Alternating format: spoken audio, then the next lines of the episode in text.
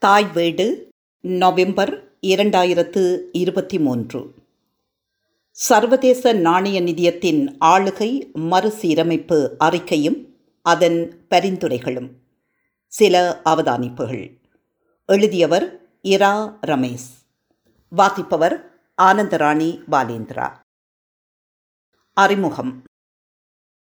தற்போது இலங்கையில் சர்வதேச நாணய நிதியத்தின் கடனுதவி தொடர்பாக பரந்த கலந்துரையாடல் ஆதரவாகவும் எதிராகவும் பாராளுமன்றத்திலும் அரசியல் பரப்பிலும் சிவில் சமூக மட்டத்திலும் இடம்பெற்று வருவதை நாம் காணக்கூடியதாக உள்ளது. சர்வதேச நாணய நிதியம் இலங்கைக்கு நிதி உதவிகளை வழங்குவதற்கு பல்வேறு நிபந்தனைகளை விதித்திருப்பதனை பார்க்க முடிகிறது. அது ஐஎம்எஃப்பின் பொதுவான நடைமுறையும் கூட. அந்த வகையில் கடந்த செப்டம்பர் மாதம் முப்பதாம் திகதி சர்வதேச நாணய நிதியம் இலங்கையின் ஆளுகை செயன்முறையிலுள்ள குறைபாடுகளை ஆழமாக மதிப்பீடு செய்து நூற்று முப்பத்தொன்பது பக்கங்களை கொண்ட ஒரு விரிவான அறிக்கையை வெளியிட்டுள்ளது. கவர்னன்ஸ் டயக்னோஸ்டிக் ரிப்போர்ட் அந்த அறிக்கையில் இலங்கையின் ஆளுகை கட்டமைப்பில் உடனடியாக மேற்கொள்ளப்பட வேண்டிய பிரதான பதினாறு மறுசீரமைப்புகள் மற்றும் மாற்றங்கள் குறித்து விரிவான பரிந்துரைகளை முன்வைத்துள்ளது. இந்த பரிந்துரைகள் ஒவ்வொன்றும் இலங்கையில் ஆளுகை செயல்முறையில் உள்ள குறைபாடுகள் அதிகார துஷ்பிரயோகம் நிறுவனமயப்படுத்தப்பட்டுள்ள ஊழல் மோசடி ஊழல் கலாச்சாரம் வெளிப்படைத்தன்மையின்மை பொறுப்புக்கூறல் தொடர்பான பிரச்சினைகளை முடிவுக்கு கொண்டு வரும் நோக்கத்தினை அடிப்படையாக கொண்டவையாகும். ஒட்டுமொத்த அறிக்கையிலும் தொடர்ச்சியாக அழுத்தி வலியுறுத்தப்படும் விடயம் யாதெனில் இலங்கையில் ஊழலற்ற ஓர் ஆளுகை செயல்முறையை கட்டியெழுப்ப வேண்டும் என்பதாகும். கரப்ஷன் ஃப்ரீ கவர்னன்ஸ் ப்ரோசஸ் ஆளுகை செயன்முறையிலுள்ள குறைபாடுகளை மிக விரைவில் களைய வேண்டும் என்பதை அவர்கள் வலியுறுத்துவதுடன் அது பொருளாதார அபிவிருத்தி வெளிநாட்டு முதலீடு ஒழுக்கமுடைய பொது நிர்வாகம் மற்றும் பொறுப்புக்கூறும் ஆளுகைக்கு அவசியம் எனப்படுகின்றது. அவர்கள் முன்வைத்துள்ள பதினாறு பரிந்துரைகளையும் நடைமுறைப்படுத்த வேறுபட்ட கால அவகாசத்தையும் வழங்கியிருப்பது இதில் இன்னும் ஒரு சிறப்பம்சமாக காணப்படுகிறது. ஆகவே இலங்கையின் ஆட்சி செயன்முறையில் காணப்படும் தோல்வியை சரி செய்ய அதிலிருந்து இலங்கை நாட்டை மீட்டெடுக்க வேண்டுமாயின் இந்த சவால் மிக்க பரிசோதனையில் இலங்கை ஈடுபட வேண்டும் என்பது இங்கு வெளிப்படுகின்றது. இந்த கசப்பான மாத்திரையினை இலங்கை விரும்பியோ விரும்பாமலோ உட்கொள்ள வேண்டும் என்பது இங்கு குறிப்பிடுதல் பொருத்தமாகும். ஆகவே இந்த நிபந்தனைகளை இலங்கை அரசாங்கம் நிறைவேற்ற தவறுமாக இருந்தால் மூன்றாவது தவணை கடனுதவியினை சர்வதேச நாணய நிதியத்திடமிருந்து பெற்றுக்கொள்வது இயலாத காரியமாக மாறக்கூடிய வாய்ப்பு ஏற்படலாம். இரண்டாவது தவணை கடன் ஜனவரி மாதமளவில் கிடைக்கும் என எதிர்பார்க்கலாம். அதில் பெரிய அளவிலான சவால்கள் இருப்பதாக தென்படவில்லை. இந்த நாட்டில் ஆயிரத்தி தொள்ளாயிரத்தி எழுபத்தி எட்டாம் ஆண்டு அரசியலமைப்பு அறிமுகப்படுத்தப்பட்ட பின்னர் ஆளுகை செயன்முறையில் காணப்படும் பிரதான குறைபாடுகளில் ஒன்றுதான் நிறைவேற்று அதிகாரம் கொண்ட ஜனாதிபதியினுடைய கைகளில் சகல அதிகாரங்களையும் குவித்து பாராளுமன்றத்தையும் நீதிமன்றத்தையும் கேலிக்கூத்தாக மாற்றியமையாகும். இது இலங்கையில் நிறைவேற்று சர்வாதிகார ஆட்சியினை ஏற்படுத்தியது எனலாம். இதனை ஆளுகை செயன்முறையின் ஒரு பிரதான பிரச்சினையாக காணலாம். நாம் இன்று அனுபவிக்கும் பொருளாதார அரசியல் நெருக்கடிகள் அனைத்திற்கும் ஆளுகை செயன்முறையில் காணப்படுகின்ற குறைபாடுகள் அல்லது ஆளுகை தோல்வி கவர்னான்ஸ் ஃபெயிலியர் அல்லது தீங்கான ஆளுகை மெல் கவர்னான்ஸ் பிரதான காரணியாக உள்ளது. அறகலிய போராட்டக்காரர்கள் தொடர்ச்சியாக வலியுறுத்தியது ஆளுகை மறுசீரமைப்பாகும். அதனை அவர்கள் முறைமை மாற்றம் சிஸ்டம் சேஞ்ச் என்ற பெயரில் கோரினார்கள். அந்த வகையில் இக்கட்டுரையானது ஐஎம்எஃப்பின் ஆளுமை மறுசீரமைப்பு பரிந்துரைகள் தொடர்பான ஒரு சாராம்சத்தினை வழங்குவதனை நோக்காக கொண்டு அமைந்துள்ளது. இங்கு அவதானிக்க வேண்டிய பெரிதொரு விடயம் யாதெனில் ஐஎம்எஃப் இலங்கைக்கு இத்தகைய பரிந்துரைகளை பதினாறு தடவைகள் வழங்கியுள்ளது. அவற்றினால் ஆளுகை செயல்முறையில் ஏற்பட்ட முன்னேற்றம் என்ன என்ற வினாவினையும் இங்கு முன்வைப்பது பொருத்தமாகும். இலங்கை அரசாங்கம் ஒவ்வொரு முறையும் கடன் பெறும் போது இதுபோன்ற எண்ணற்ற பரிந்துரைகள் வழங்கப்பட்டுள்ளன. அவை அமுல்படுத்தப்படவில்லை. அவை கிடப்பில் போடப்பட்டதுடன் ஊழல் மோசடிகள் நிறைந்த ஆளுகை முறையே தொடர்ந்தது. இப்போக்கினை பல அபிவிருத்தி அடைந்து வரும் நாடுகளில் அவதானிக்க முடியும். ஆகவேதான் இடதுசாரி அமைப்புகளும் சில அரசியல் கட்சிகளும் ஐஎம்எஃப்பின் கொள்கைகளே நாட்டின் தற்போதைய வங்குரோத்து நிலைக்கும் பொதுமக்கள் அனுபவிக்கும் பொருளாதார பிரச்சினைகளுக்கும் காரணம் என விமர்சிக்கின்றனர். ஐஎம்எஃப்பின் நவ தாராள கொள்கைகள் நாட்டின் பொருளாதார நெருக்கடிக்கு பிரதான காரணம் என விமர்சிக்கப்படுகின்றது.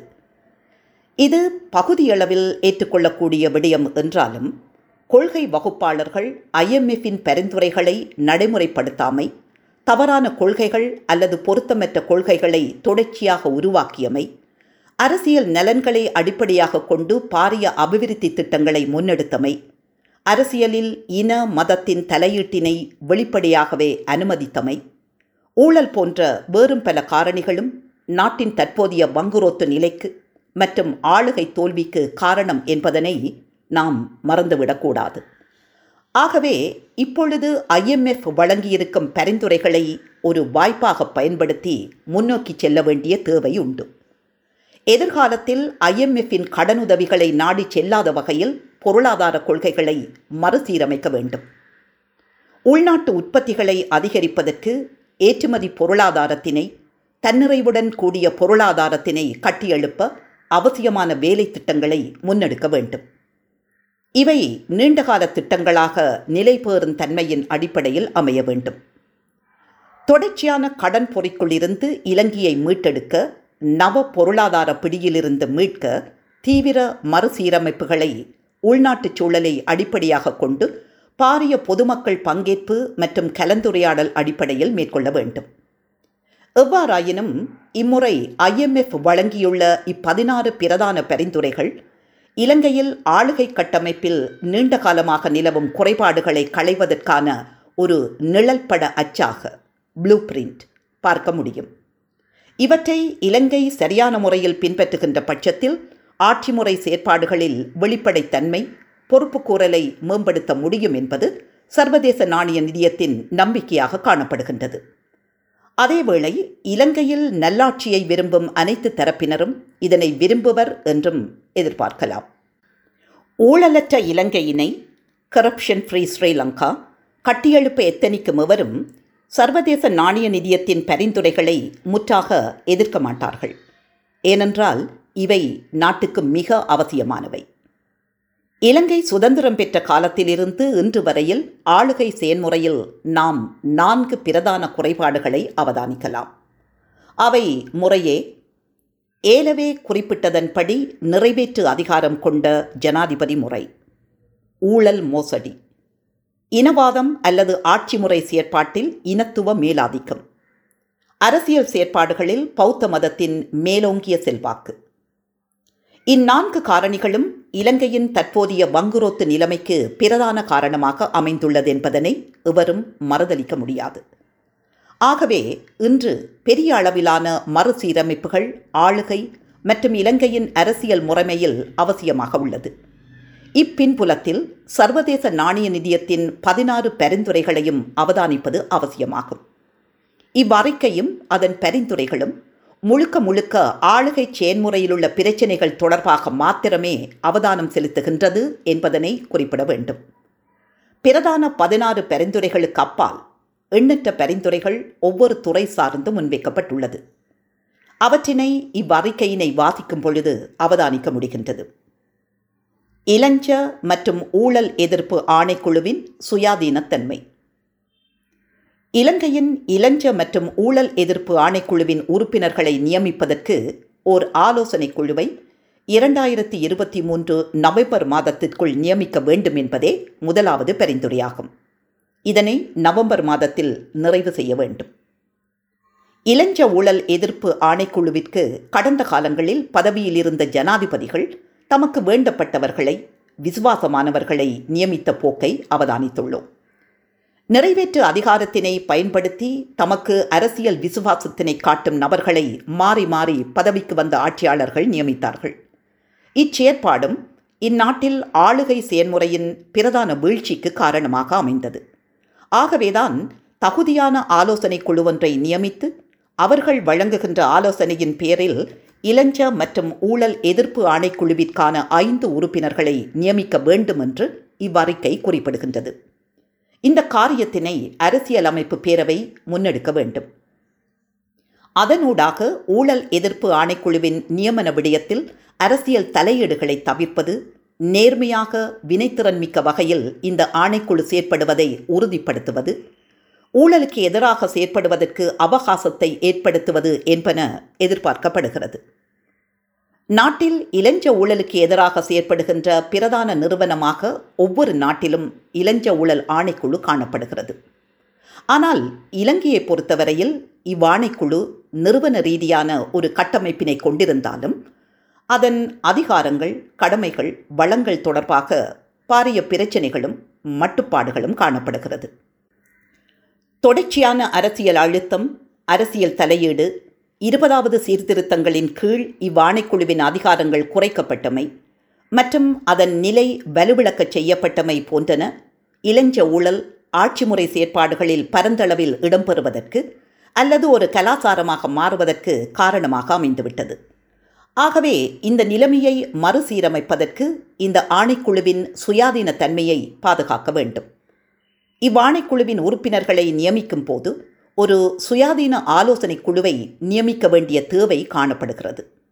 டிரான்ஸ்பரன்சி இன்டர்நேஷனல் நிறுவனம் இரண்டாயிரத்தி பதினேழாம் ஆண்டு ஆசியாவில் உள்ள ஊழல் எதிர்ப்பு ஆணைக்குழுக்களின் செயற்திறன் தொடர்பாக மதிப்பீடு ஒன்றினை செய்து அறிக்கை வெளியிட்டது.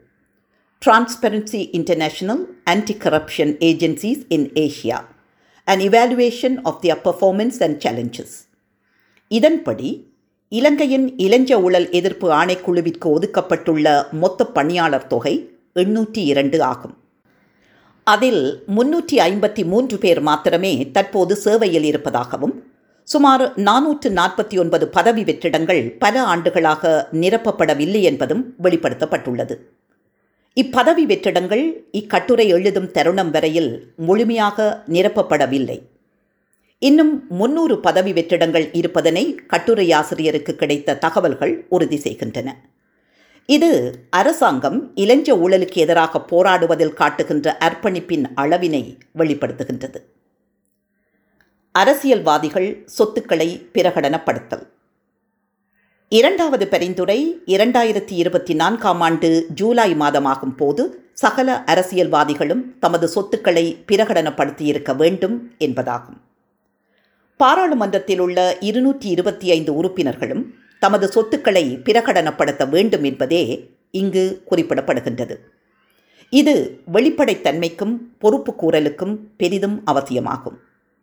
இதுவரைக்கும் பன்னிரண்டு உறுப்பினர்கள் மாத்திரமே தமது சொத்துக்களை பகிரங்கமாக வெளிப்படுத்தியுள்ளனர்.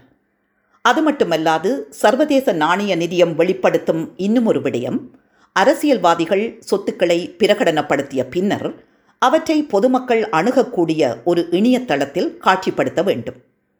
பொதுமக்கள் அவற்றை பார்ப்பதற்கான வசதியை உரிமையை வழங்க வேண்டும் என்பதனை வலியுறுத்துகின்றது. இது தனிப்பட்ட நபர்களை அடிப்படையாக கொண்ட முரண்பாடுகளை தவிர்ப்பதற்கு அவசியமாகும்.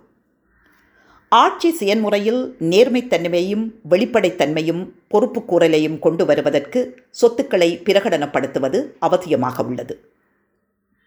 சொத்துக்களை பிரகடனப்படுத்துவதை இலங்கையின் பல அரசியல்வாதிகள் தொடர்ந்தும் தவித்து கொண்டு வருகிறார்கள்.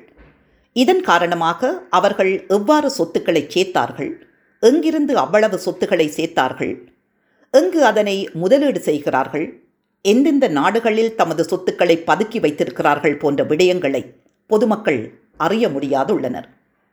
இது இன்னும் ஒரு பக்கத்தில் தேர்தல் காலத்தில் மோசமான ஊழல் மோசடியையும் பணத்தையும் பொருளையும் கொடுத்து வாக்குகளை விலைக்கு வாங்கும் கலாச்சாரத்தையும் இலங்கையில் உருவாக்கியிருப்பதை நாம் பார்க்க முடியும். இந்த மோசமான நிலையை முறியடிக்க வேண்டுமாக இருந்தால் அரசியல்வாதிகள் சொத்துக்களை பகிரங்கப்படுத்துவது அவசியமாகும். அது மக்கட் பிரதிநிதிகள் என்ற வகையில் அவர்கள் நிறைவேற்ற வேண்டிய கடமையும் கூட. கருப்பு பணத்தின் புழக்கத்தினை தடை செய்தல். மூன்றாவது பரிந்துரை சட்டத்துக்கு புறம்பான பணத்தினை கருப்பு பணம். தூய் தாக்கல் செய்வதனை தடுப்பதற்கு குற்றவியல் சட்டத்தை இறுக்கமாக்க வேண்டும். அதனூடாக கருப்பு பணத்தினை தூய் தாக்குவதனை தடுக்க வேண்டும் எனப்படுகின்றது. ஆன்டி மணி லாண்டரிங் ஐக்கிய நாடுகள் சபையின் ஊழலுக்கு எதிரான சமவாயம் யுஎன் கன்வென்ஷன் அகெயின்ஸ்ட் கரப்ஷன் மற்றும் சர்வதேச நிதி நடவடிக்கை பணிக்குழுவின் தராதரங்களுக்கு ஏற்ப குற்றவியல் சட்டங்களை இறுக்கமாக்க திருத்த வேண்டும் என குறிப்பிடுகின்றது. சர்வதேச நிதி நடவடிக்கை பணிக்குழு financial action task force FATF என்பது சட்டவிரோத பணப்புழக்கம் கடத்தல் மற்றும் பயங்கரவாதத்துக்கு நிதி அளிக்கப்படுவதனை தடுப்பதற்கான அரசுகளுக்கிடையிலான சர்வதேச கண்காணிப்பு அமைப்பாகும். அதன் தலைமையகம் பிரான்ஸ் நாட்டின் பாரிஸ் நகரத்தில் அமைந்துள்ளது. சட்டவிரோத பணப்பரிமாற்றத்தினை மற்றும் தூய் தாக்கப்படுவதனை தடுப்பதற்கு இவ்வமைப்பு பல தராதரங்களை அறிமுகப்படுத்தியுள்ளது. இலங்கையில் நிதி தூய் தாக்குதல் மிகவும் பிரச்சினைக்குரிய விடயமாக காணப்படுகிறது. அரசியல்வாதிகள் கருப்பு பணத்தினை இலங்கையில் முதலிடுமாறு கடந்த காலங்களில் பகிரங்கமாக அறிவித்தார்கள். இலங்கைக்கு நேர்மையான முதலீட்டாளர்கள் வருகை தராமைக்கு இது பிரதான காரணம் என்பதனை அரசியல்வாதிகள் இன்னும் உணரவில்லை போல் தெரிகிறது. கருப்பு பணத்தை வெளிநாடுகளிலிருந்து இலங்கைக்கு கொண்டு வர முடியும் என்ற ஒரு சூழலை பெசில் ராஜபக்ஷ தரப்பினர் இந்த நாட்டிலே உருவாக்கினார்கள்.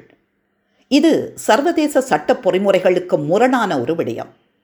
ஆகவேதான் சர்வதேச நாணய நிதியம் இரண்டாயிரத்தி இருபத்தி நான்கு ஏப்ரல் மாதமாகும் போது ஒரு உறுதியான சட்ட திருத்தத்தினை கொண்டு வந்து நிதி தூய்தாக்குதலை ஒரு குற்றமாக நிறைவேற்ற வேண்டும். அதில் ஈடுபடுவோரை தண்டிக்க வேண்டும் அந்த செயற்பாட்டை நிறுத்த வேண்டும். சர்வதேச தராதரங்களுக்கு ஏற்ப அந்த காரியத்தை இலங்கை அரசாங்கம் செய்ய வேண்டும் என்று குறிப்பிடுகின்றது. இரண்டாயிரத்தி பதினாறாம் ஆண்டு கொண்டுவரப்பட்ட பணம் தூய்தாக்கலுக்கு எதிரான சட்டமானது பல குறைபாடுகளை கொண்டுள்ளது.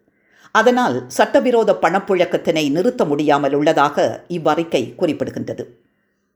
இந்தியாவில் மோடி ஆட்சிக்கு வந்த பின்னர் நிதி தூய்தாக்குதல் பெரிய அளவில் இந்தியாவில் நிறுத்தப்பட்டது.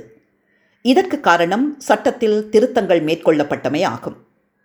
இன்று பெரும் செல்வந்தர்களும் அதிகாரம் படைத்தவர்களும் சட்டவிரோத பணப்புழக்கத்தில் ஈடுபடுவதனை காண முடியும். இச்செயல் வெளிநாட்டு முதலீட்டாளர்களை அதைரியப்படுத்தும் அவநம்பிக்கையினை ஏற்படுத்தும்.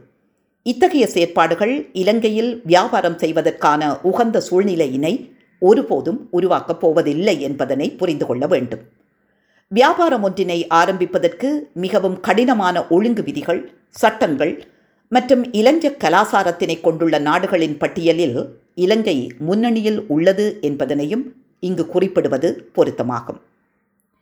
உலக வங்கியின் இரண்டாயிரத்தி இருபத்தி மூன்றாம் ஆண்டுக்கான எளிதாக வணிகம் செய்யக்கூடிய ease of doing business index நாடுகளின் தரப்படுத்தலில் நூற்று தொண்ணூறு நாடுகளில் இலங்கை தொண்ணூற்றி ஒன்பதாவது இடத்தில் தரப்படுத்தப்பட்டுள்ளது. இந்நிலைமையில் இலங்கைக்கு வெளிநாட்டு முதலீடுகளை கொண்டு வருவது வெறும் பகல் கனவாகவே அமையும். தேசிய கணக்காய்வு சட்டத்தினை திருத்துதல். நான்காவது பரிந்துரை தேசிய கணக்காய்வு சட்டத்தை திருத்த வேண்டும் என்பதாகும். தேசிய கணக்காய்வு சட்டத்தில் பல குறைபாடுகள் காணப்படுகின்றன. தேசிய கணக்காய்வு சட்டத்தில் காணப்படும் குறைபாடுகள்தான் அரச நிறுவனங்களில் ஊழல் மோசடிகள் பல்கி பெருகுவதற்கு காரணமாக இருக்கின்ற அதேவேளை அரச நிறுவனங்களில் பொது நிதியை பயன்படுத்துவதில் நேர்மைத்தன்மை பொறுப்புக்கூறல் வெளிப்படைத்தன்மை இல்லாமல் போவதற்கும் காரணமாக அமைந்துள்ளது. சில அரச நிறுவனங்களில் கடந்த காலங்களில் கோடிக்கணக்கான பணம் செலவிடப்பட்டமைக்கு எந்த சான்றுகளும் இல்லை. ஒப்பந்தங்களை வழங்கும் போது பெரும் அபிவிருத்தி திட்டங்களை மேற்கொள்கின்ற போது ஸ்தாபிக்கப்பட்ட நிதி ஒழுங்குமுறைகளுக்கு ஏற்ப பொது நிதி செலவிடப்படுவதில்லை. இது அரசியல் மற்றும் நிர்வாக ஊழலுக்கு பெரிய அளவில் வழிவகுக்கின்றது. ஆகவேதான் தேசிய கணக்காய்வு சட்டம் திருத்தப்பட்டு அதில் புதிய ஏற்பாடுகள் கொண்டுவரப்பட்டு கணக்காய்வினை இறுக்கமாக பின்பற்ற வேண்டும் என்பதை வலியுறுத்துகின்றது. கணக்காய்வு இறுக்கமாக இடம்பெறுகின்ற பொழுது பொறுப்புக்கூறலும் வெளிப்படைத்தன்மையும் ஏற்படும். மறுபக்கமாக பிரஜைகளுக்கு அரசாங்க நிறுவனங்கள் மீது நம்பிக்கை ஏற்படுவதற்கு வாய்ப்பு அதிகம் இருக்கின்றது. அத்துடன் பொது நிதியினை பயன்படுத்தல் தொடர்பாக சரியான மேற்பார்வையினை செய்யாதவரும் அதிகாரிகள் மற்றும் பிரதம கணக்காளர்கள் அமைச்சின் செயலாளர் உட்பட ஆகியோரிடம் கடமையை செய்ய தவறியமைக்காக அதிக பணத்தினை வசூலிக்க வேண்டும் என பரிந்துரை செய்கின்றது. ஐந்தாவது பரிந்துரை வியாபார செயற்பாடுகளில் வெளிப்படைத்தன்மை மற்றும் பொறுப்புக்கூறலை மேம்படுத்த நடவடிக்கை எடுத்தல் ஆகும் குறிப்பாக கம்பெனி சட்டத்தின்படி வணிகச் செயற்பாடுகளில் ஈடுபடுவோருக்கு தமக்கு கிடைக்கும் பயன்கள் தொடர்பான தகவல்களை வழங்குவதற்கு அவசியமான ஒழுங்கு விதிகளை இறுதி வடிவப்படுத்தி அதனை அமுல்படுத்த வேண்டும். அத்துடன் உரித்துடைமையின் பயன்களை பொதுவில் காட்சிப்படுத்த இரண்டாயிரத்தி இருபத்தி நான்கு ஏப்ரல் மாதம் ஆகும்போது ஒரு பதிவேட்டினை ஸ்தாபித்தல் வேண்டும். பொது கொள்முதல் தொடர்பாக புதிய சட்டம் ஒன்றினை இயற்றுதல். இலங்கைக்கு மிக மிக முக்கியமானது ஆறாவது பரிந்துரையாகும் இது நீண்ட காலமாக பேசப்பட்டு வரும் விடயமும் கூட. இலங்கையில் பொது நிறுவனங்களில் ஊழல் மோசடிகள் பாரிய அளவில் ஏற்படுவதற்கு முக்கிய காரணமாக அமைவது கொள்முதல் தொடர்பான சட்டம் ஒன்று இல்லாமல் இருப்பதாகும். ப்ரொக்யூமெண்ட் லோ இலங்கையில் அரச நிறுவனங்கள் கொள்முதல் செய்கின்ற போது சில வழிகாட்டல்கள் மற்றும் கொள்கைகள் இருக்கின்றனவே தவிர சட்டம் ஒன்று இன்னும் பாராளுமன்றத்தால் உருவாக்கப்படவில்லை. இந்த சட்டம் உருவாக்கப்படாமைக்கு காரணமும் அது ஊழல் மோசடிகளை தடுக்கும் என்பதால் ஆகும். ஆகவே பாராளுமன்றத்தில் உள்ள பெரும்பாலான அரசியல்வாதிகள் இத்தகைய சட்டத்தை நிறைவேற்ற தொடர்ந்தும் விருப்பம் காட்டவில்லை. உலகில் பல நாடுகளில் மேற்கொள்ளப்பட்ட ஊழல் தொடர்பான ஆராய்ச்சிகளில் தொடர்ச்சியாக கண்டுபிடிக்கப்பட்ட ஒரு விடயம் யாதனில் அரச நிறுவனங்களில் கொள்முதல் அல்லது பெருகை ப்ரொக்யூமெண்ட் தொடர்பான விடயங்களில் காணப்படும் தவறான செயற்பாடுகளே ஊழல் மோசடிக்கான கதவை திறந்துவிடுகின்றது என்பதாகும். பத்தொன்பதாவது அரசியலமைப்பு திருத்தத்தின் ஊடாக கொள்முதல் ஆணைக்குழு ஒன்று கொண்டுவரப்பட்ட போதும் அது தொடர்பான சட்டம் ஒன்றினை கொண்டு வந்து கொள்முதல் செயன்முறையில் நீண்ட காலமாக காணப்படும் ஊழலை தடுப்பதற்கு எந்த ஓர் அரசாங்கமும் முயற்சிக்கவில்லை என்பது ஊழலை ஒழிப்பதில் இலங்கையின் அரசியல் தலைமைகள் கொண்டிருக்கும் அர்ப்பணிப்பினை காட்டுகின்றது. ஆகவேதான் இரண்டாயிரத்தி இருபத்தி நான்காம் ஆண்டு டிசம்பர் மாதமாகின்ற பொழுது கொள்முதல் தொடர்பான சட்டத்தினை இலங்கை அரசாங்கம் உருவாக்க வேண்டும் என்ற பரிந்துரை முன்வைக்கப்பட்டுள்ளது. ஊழலை கட்டுப்படுத்த இச்சட்டம் பெரிதும் அவசியமாகும். பொது கொள்முதல் தொடர்பாக பொதுமக்களுக்கு தகவல்களை வழங்க வேண்டும். பாரிய அளவிலான கொள்முதல் செயற்பாடுகள் வெளிப்படைத்தன்மையுடன் இடம்பெற வேண்டும் என்று குறிப்பிடப்படுகின்றது. சீனி கொள்முதலாக இருக்கலாம் அல்லது அண்மை காலத்தில் சுகாதார அமைச்சு கொள்வனவு செய்த அவசர உபகரணங்கள் மற்றும் தரம் குறைந்த மருந்து பொருட்களாக இருக்கலாம். இவை அனைத்தும் பாரிய ஊழலுடன் தொடர்புடையவை என்பதனை ஊடகங்கள் தொடர்ச்சியாக வெளிப்படுத்தியதனை இலகுவில் மறந்துவிட முடியாது. விலை மெனுகோரல் செயன்முறையில் போட்டித்தன்மையினை ஊக்குவித்தல். அரசாங்கம் விலை மெனு ஊடாக கொள்முதல் ஒப்பந்தங்களை வழங்கும் போது போட்டித்தன்மையினை ஊக்குவிக்க வேண்டும் என்பது ஏழாவது பரிந்துரையாகும். போட்டித்தன்மையின் அடிப்படையில் இவை மேற்கொள்ளப்பட வேண்டும் என்பதுடன் அது தொடர்பான முன்னேற்ற அறிக்கையினை பொதுமக்கள் பார்க்கக்கூடிய ஒரு இணையதளத்தில் பிரசுரிக்க வேண்டும் என்கிறது. இதனை இரண்டாயிரத்தி இருபத்தி நான்கு டிசம்பர் மாதமாகும் போது மேற்கொள்ள வேண்டும். இரண்டாயிரத்தி இருபத்தி இரண்டாம் ஆண்டு சுமார் பத்து முக்கியமான அரச நிறுவனங்களில் போட்டித்தன்மை அடிப்படையில் விலை மெனு கோரல் மற்றும் ஒப்பந்தங்களை வழங்கல் இடம்பெறவில்லை. இந்நிறுவனங்கள் அரசியல் மற்றும் தனிப்பட்ட உறவின் அடிப்படையில் ஒப்பந்தங்களை வழங்கியுள்ளன. ஆகவே பாரிய திட்டங்களுக்காக ஒப்பந்தங்களை கோருகின்ற போது அது போட்டித்தன்மை மிகுந்ததாக இருக்க வேண்டும். போட்டித்தன்மை இல்லாவிட்டால் அங்கு ஊழல் மோசடிகள் அதிகரிப்பதற்கான வாய்ப்புகள் காணப்படுகின்றன. போட்டித்தன்மை திட்டங்களின் தரம் பணத்திற்கான பெறுமதி வேல்யூ ஃபார் மணி வினைத்திறன் மற்றும் சிறந்த கண்காணிப்பு என்பவற்றுக்கு வழி செய்யும் என்பது குறிப்பிடத்தக்கதாகும். எட்டாவது பரிந்துரை ஒரு பில்லியன் ரூபாவிற்கு மேற்பட்ட பொது கொள்முதல் தொடர்பான சகல ஒப்பந்தங்களையும் பொதுமக்களுடைய பாவனைக்காக காட்சிப்படுத்த வேண்டும். அது தொடர்பான தகவல்களை ஒப்பந்தத்தினை பெற்றுக்கொண்டவர்களின் தகவல்கள் உட்பட ஒரு பொது இணையதளத்தில் இட்டைப்படுத்த வேண்டும் என்று குறிப்பிடப்படுகின்றது. ஏனென்றால் மஹிந்த ராஜபக்ஷ காலத்தில் இலங்கையில் இடம்பெற்ற மாபெரும் அபிவிருத்தி திட்டங்களையும் அதில் இடம்பெற்ற ஊழல் மோசடியையும் அந்த அபிவிருத்தி திட்டங்கள் இலங்கை மக்களுக்கு ஏற்படுத்திய கடன் சுமையினையும் நாங்கள் இன்று அனுபவித்துக் கொண்டிருக்கின்றோம். அக்காலத்தில் இடம்பெற்ற மெகா அபிவிருத்தி வேலை திட்டங்கள் இலங்கையின் தேசிய பொருளாதார வளர்ச்சிக்கு எந்த வகையிலும் பங்களிப்பு செய்யவில்லை. மாறாக கடன் சுமையினை மாத்திரமே ஏற்படுத்தியது. அதற்கு மத்தள விமான நிலையம் ஹம்பாந்தோட்டையில் கட்டப்பட்ட மாநாட்டு மண்டபம் சூரியவெவ என்ற இடத்தில் கட்டப்பட்டுள்ள சர்வதேச விளையாட்டு மைதானம் மற்றும் தாமரை தடாக கட்டடம் என்பவற்றினை சிறந்த உதாரணங்களாக குறிப்பிடலாம். ஆனால் இந்த திட்டங்களை முன்னெடுத்த அரசியல்வாதிகளுக்கு அவை செல்வத்தை பெருக்கிக் கொள்ள உதவியாக இருந்தன என்பதில் ஐயமில்லை. வரி விலக்கு தொடர்பான தகவல்களை பொதுமக்களுக்கு வழங்குதல். மேலும் முதலீட்டு சபை மற்றும் தந்துரோபாய அபிவிருத்தி திட்டங்கள் ஊடாக வரி விதிவிலக்கினை பெறும் நிறுவனங்கள் வரி விலக்களிக்கப்பட்ட டாக்ஸ் எக்ஸெம்ஷன் மொத்த தொகை மற்றும் சொகுசு வாகனங்களை இறக்குமதி செய்வதற்கு வரி சலுகை வழங்கப்பட்ட நிறுவனங்களின் விவரங்கள் அனைத்தினையும் ஆறு மாதங்களுக்கு ஒரு முறை இணையதளத்தில் இட்டைப்படுத்த அப்டேட் வேண்டுமென இவ்வறிக்கை குறிப்பிடுகின்றது. இதன் மூலம் வரிவிலக்கு அளிக்கப்படும் நிறுவனங்கள் அதன் பெறுமதி தொடர்பான தகவல்களை பொதுமக்கள் பெற்றுக்கொள்ள முடியும். அதனூடாக விலை மெனு மற்றும் வரிவிலக்கு விடயங்களில் வெளிப்படைத்தன்மையினை ஏற்படுத்த முடியும். இன்று அரசியல்வாதிகள் அல்லது அமைச்சர்கள் தமக்கு வேண்டப்பட்ட நிறுவனங்களுக்கு அல்லது நண்பர்களின் நிறுவனங்களுக்கு வரி விலக்கு வழங்கும் நடைமுறையே காணப்படுகின்றது. அதில் எந்த ஒரு வெளிப்படைத்தன்மையும் பின்பற்றப்படுவதில்லை. தேர்தல் காலத்தில் பிரச்சார செலவுகளுக்கு நிதி வழங்கும் நிறுவனங்களுக்கு அதிக வரி விலக்கினை வழங்குவது ஊழல் மோசடிகள் நிறைந்த தேர்தல் அரசியலின் ஒரு நிரந்தர அம்சமாக காணப்படுவது குறிப்பிடத்தக்கதாகும். அரசுக்கு சொந்தமான வியாபார நிறுவனங்களை மறுசீரமைத்தல். அரசாங்கத்துக்கு சொந்தமான பொது நிறுவனங்களை மறுசீரமைப்பதற்கான கொள்கையொன்றை அரசாங்கம் கொண்டு வர வேண்டும் என்பது ஒன்பதாவது பரிந்துரையாகும்.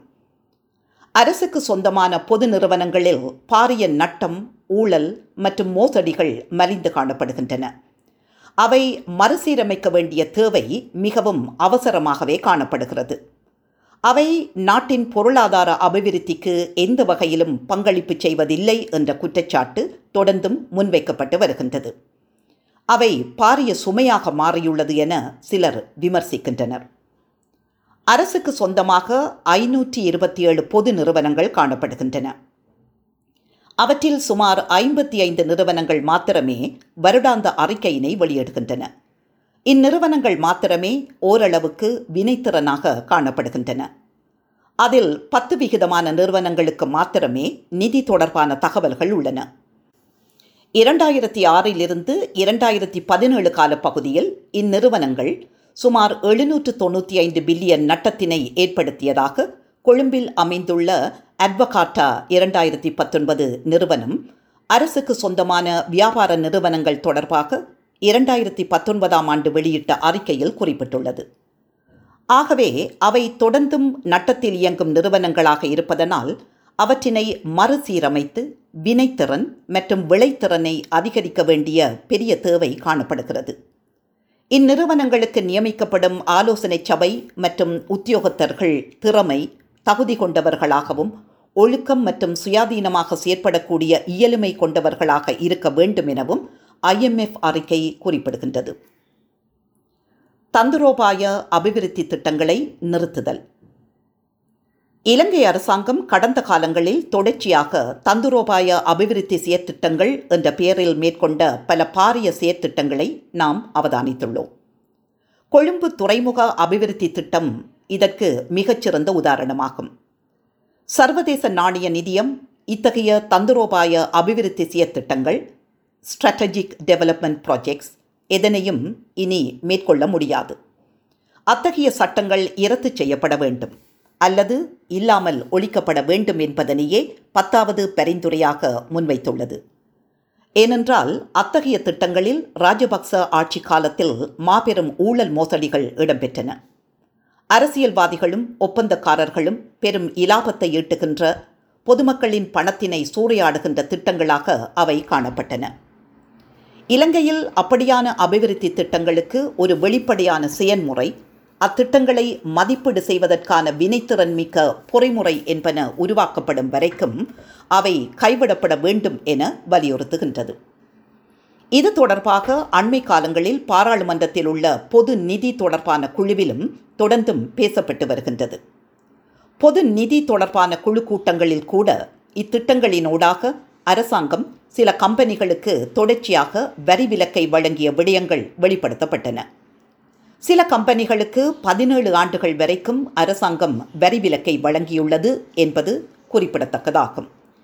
இவை அரசாங்கத்துக்கு கிடைக்க வேண்டிய கோடிக்கணக்கான ரூபாய் வரி வருமானத்தினை இல்லாது செய்துள்ளது. அந்த வரி விலக்கு ஊடாக யார் நன்மை அடைந்தார்கள் என்றால் குறிப்பிட்ட சில அரசியல்வாதிகளும் வியாபாரிகளுமே ஆகும். அத்தகைய பொறுப்பற்ற செயற்பாடுகளே இன்று பொருட்களின் விலை அதிகரிப்பு வரி அதிகரிப்பு என பொதுமக்களுக்கு பாரிய சுமையை ஏற்படுத்தியுள்ளது. மறுபுறமாக நாட்டினை வங்குரோத்து நிலைக்கும் தள்ளியுள்ளது.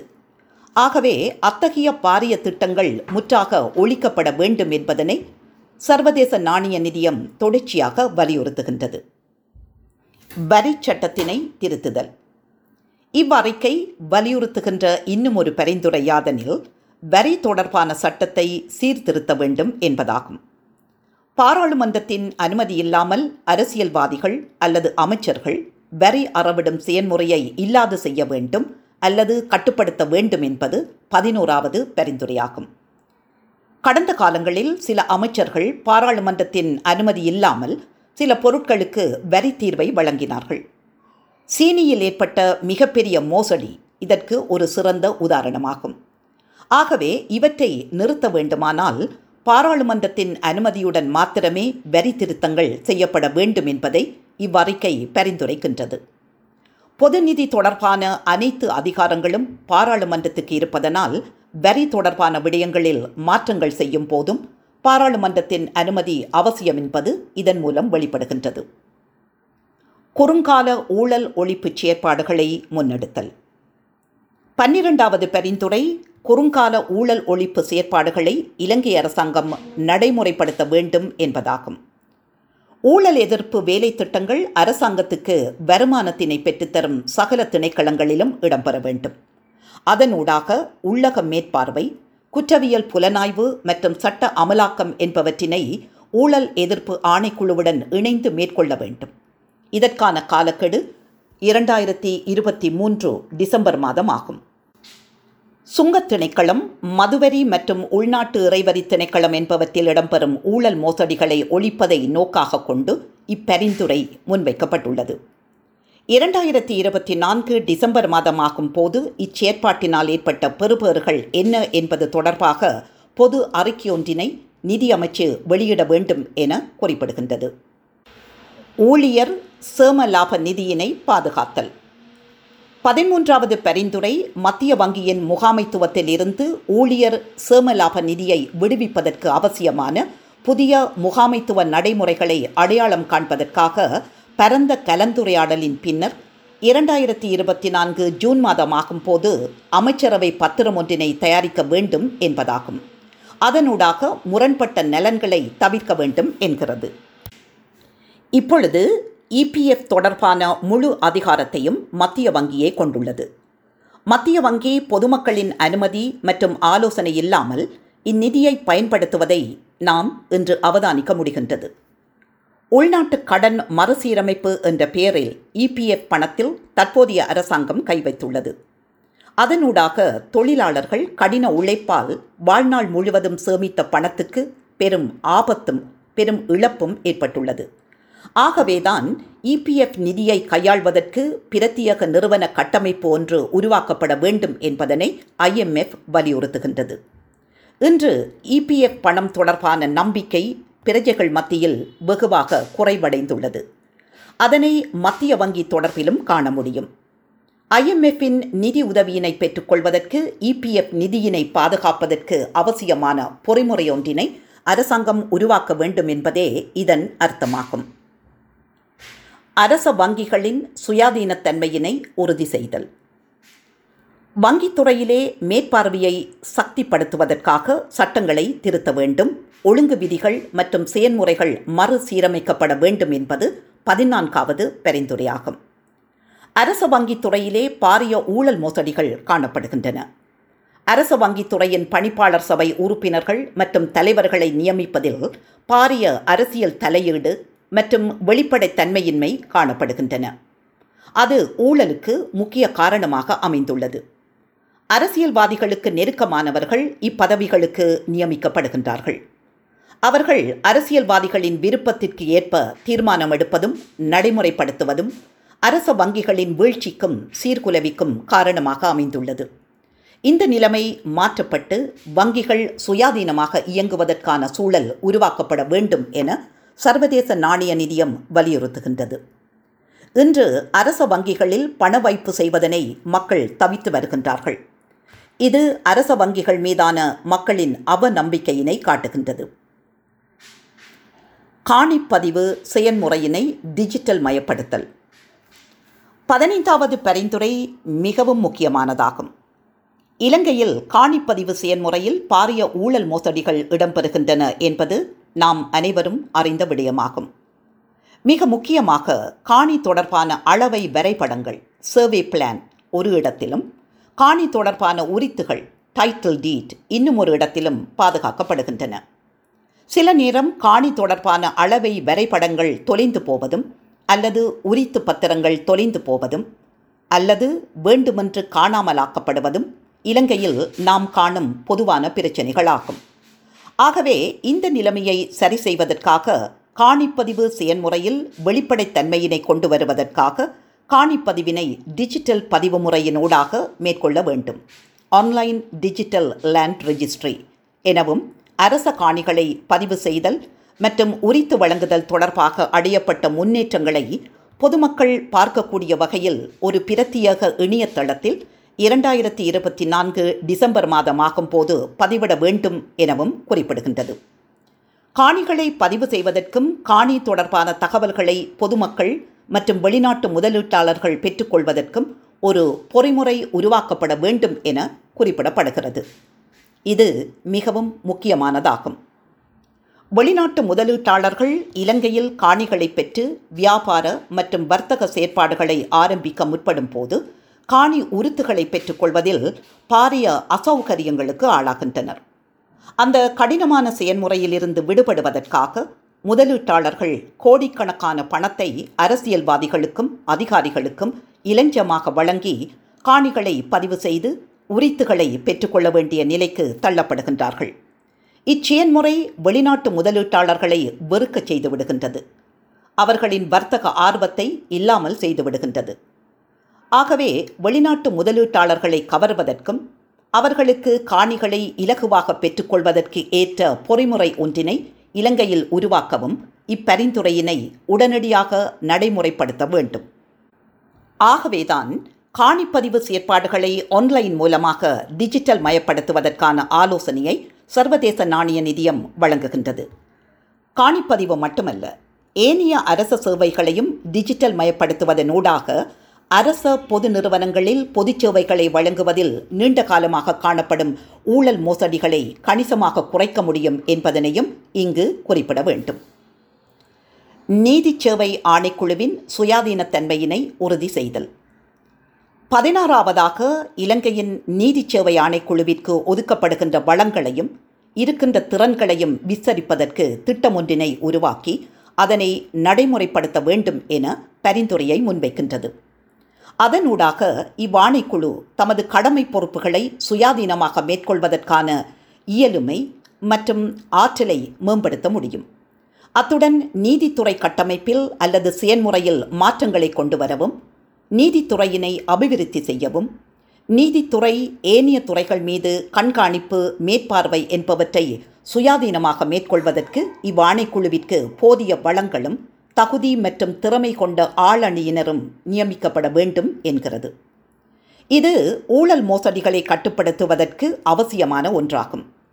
இலங்கையின் நீதி சேவை ஆணைக்குழுவின் பலவீனத்தை சர்வதேச நாணய நிதியம் அடையாளம் கண்டுள்ளது. அந்த பலவீனம் எவ்வாறு சட்டத்தை நடைமுறைப்படுத்துவதில் மற்றும் நிர்வகிப்பதில் தாக்கம் செலுத்துகிறது என்பதை அடையாளம் கண்டுள்ளது. இதன் மூலம் நீதிச் சேவை ஆணைக்குழுவின் செயற்பாடுகளில் அரசியல் தலையீட்டினை இவ்வறிக்கை வெளிக்காட்டுகின்றது. ஐஎம்எஃப்பின் ஆளுகை சீர்திருத்தங்கள் அபிவிருத்தி அடைந்து வரும் நாடுகளில் மாற்றத்தினை ஏற்படுத்தியுள்ளனவா? ஆயிரத்தி தொள்ளாயிரத்தி தொண்ணூறுகளில் முன்னைய சோவியத் யூனியனில் இருந்து சுதந்திரம் பெற்றுக்கொண்ட பல நாடுகளில் ஆளுகை செயன்முறையில் ஊழல் வெளிப்படைத்தன்மையின்மை பொறுப்புக்கூறலின்மை உள்ளிட்ட பாரிய குறைபாடுகள் காணப்பட்டன. அவற்றில் பதினைந்து நாடுகளில் ஐஎம்எஃப் ஆளுகை முறையில் சீர்திருத்தங்களை அறிமுகம் செய்தது. அதன் விளைவாக Armenia Georgia Estonia Lithuania Latvia Serbia ஆகிய நாடுகளில் குறிப்பிடத்தக்க முன்னேற்றங்கள் ஆளுகை கட்டமைப்பில் ஏற்பட்டதுடன் அவை அந்நாடுகளின் பொருளாதார வளர்ச்சிக்கும் பெரிதும் பங்களிப்பு செய்தன என்பதனை பல ஆய்வறிக்கைகள் எடுத்து காட்டுகின்றன இதன் காரணமாக இந்நாடுகள் ஊழல் தரப்படுத்தல் உலக வங்கியின் ஆளுகை குறிகாட்டிகள் கவர்னான்ஸ் இண்டிகேட்டர்ஸ் மற்றும் ஜனநாயக தரப்படுத்தல் இலகு வணிகம் செய்தல் குறிகாட்டிகள் என்பவற்றில் கணிசமான முன்னேற்றங்களை அடைந்துள்ளன. ஆயினும் ஏனைய ஒன்பது நாடுகளில் ஐஎம்எஃப்பின் ஆளுகை சீர்திருத்தங்கள் எதிர்பார்த்த வெற்றியினை பெற்றுத்தரவில்லை என்பதனையும் குறிப்பிட வேண்டும். இதற்கு அரசியல் மற்றும் நிர்வாக விருப்பமின்மை அர்ப்பணிப்பின்மை சமூக கருத்தொருமைப்பாட்டினை கட்டியெழுப்பாமை மற்றும் அதிகாரத்தினை மையப்படுத்திய ஊழல் மோசடிகள் நிறைந்த தேர்தல் அரசியல் கலாசாரம் என்பன பிரதான காரணங்களாக அமைந்தன. மேலும் ஐஎம்எஃப்பின் இரண்டாயிரத்தி பத்தாம் ஆண்டுக்கு பின்னர் மூன்று ஆபிரிக்க நாடுகளில் தீவிர ஆளுகை மறுசீரமைப்புகளை அறிமுகம் செய்தது. அவை பொட்ஸ்வானா ருவாண்டா மற்றும் சீஷெல்ஸ் ஆகிய நாடுகளாகும். அவை இலங்கைக்கு இம்முறை பரிந்துரைக்கப்பட்ட சீர்திருத்தங்களுக்கு ஒப்பானவையாகும். அவற்றை இந்நாடுகள் மிகச்சிறப்பாக நடைமுறைப்படுத்தியதுடன் இன்று இந்நாடுகள் ஆபிரிக்காவில் வியக்கத்தக்க ஆளுகை கட்டமைப்பு மற்றும் பொருளாதார வளர்ச்சியினை கண்டுள்ளன. இதில் ருவாண்டா நீண்டகால போரின் பின்னர் மீண்டெழுந்துள்ளது என்பது குறிப்பிடத்தக்கதாகும். அத்துடன் பொட்ஸ்வானா வளர்ந்த நாடுகளுக்கு இணையான சாதனைகளை பொருளாதார மற்றும் ஆளுகை பரப்புகளில் கண்டுள்ளது என்பதனை இங்கு வலியுறுத்துவது பொருத்தமாகும். இதற்கு காரணம் ஐஎம்எஃப்பின் ஆளுகை பரிந்துரைகளை அமுல்படுத்துவதற்கு அந்நாடுகளில் அரசியல் விருப்பம் அர்ப்பணிப்பு மற்றும் சமூக கருத்தொருமைப்பாடு காணப்பட்டது. அவை படிப்படியாக கட்டியெழுப்பப்பட்டன. அதேவேளை வேறும் பல ஆபிரிக்க நாடுகளில் ஐஎம்எஃப் பரிந்துரைத்த முன்மொழிவுகள் வெற்றியளிக்கவில்லை. அவை பகுதியளவில் மாத்திரமே அமுல்படுத்தப்பட்டன. பல நாடுகளில் பரிந்துரைகளின் தோல்விக்கு எண்ணற்ற காரணங்கள் உண்டு.